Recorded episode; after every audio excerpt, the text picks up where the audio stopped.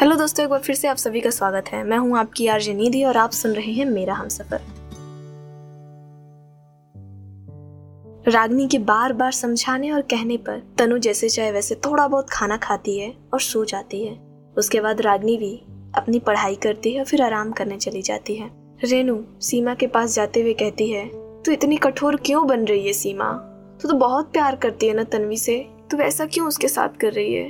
क्यों बेचारी के दिल को तकलीफ़ दे रही है और खुद को भी तकलीफ़ दे रही है।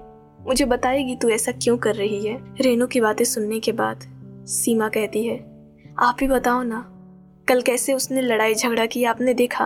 अब मंदिर से आते वक्त भी उसने किसी अजनबी को सुना दिया। आपको पता है ना उसकी हरकतें? दिन प्रतिदिन गुंडों जैसी व्यवहार करती जा रही है और सबसे दुश्मनी मोल लेती जा रही है।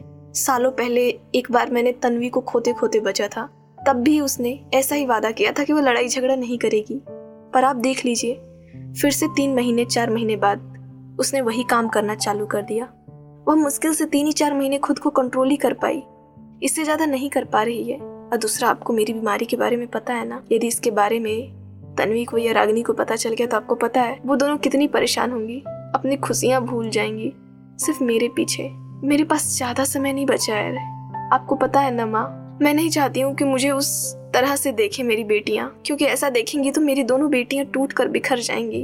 ये एक और बड़ी वजह है उन दोनों को काशी से भेजने की। मैं चाहती हूँ वो सब दूर रहें, अब मेरी बीमारी के बारे में उन्हें पता ना चले, और अपनी ज़िंदगी को खुशी से जिए, क्योंकि तन भी बहुत ज़्यादा परेशान हो जाएगी, और मैं उसे परेशान नहीं करना चाहती हूँ। एक तो वैसे ही अपनी गुंडों वाली हरकतों से वो अगल बगल के लोगों के नज़र में खटकती जाती है। कोई भी अपनी बच्चों को उसके साथ खेलने नहीं भेजता है, इस डर से, क्योंकि वो भी कहीं गुंडे न बन जाए इसकी तरह। लोग चार बातें सुनाते हैं तनु को। मुझे पसंद नहीं आता है लोगों का ऐसा बोलना। मैं नहीं चाहती हूँ कोई मेरी तनु को बोले। मेरी तनु बहुत लायक है, बहुत अच्छी है। वो और अच्छी बन सकती है जब वो काशी छोड़ेगी। बस आप मेरी बीमारी के बारे में मत बताइएगा और आप मेरा साथ दीजिए। ना कि रागनी और तनु का। सीमा की बातें रेनू को समझ में आ जाती है और कहती है, ठीक है, जो तुम्हें सही लगे करो। पर खुद को और तन्वी को ऐसे ज़्यादा तकलीफ़ ना दो। सीमा कहती है हाँ मैं पूरी कोशिश करूँगी कि ऐसा कुछ भी ना हो।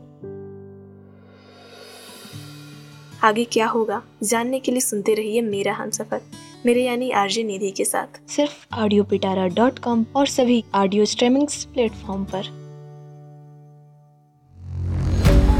ऑडियो पिटारा सुनना ज़रूरी है।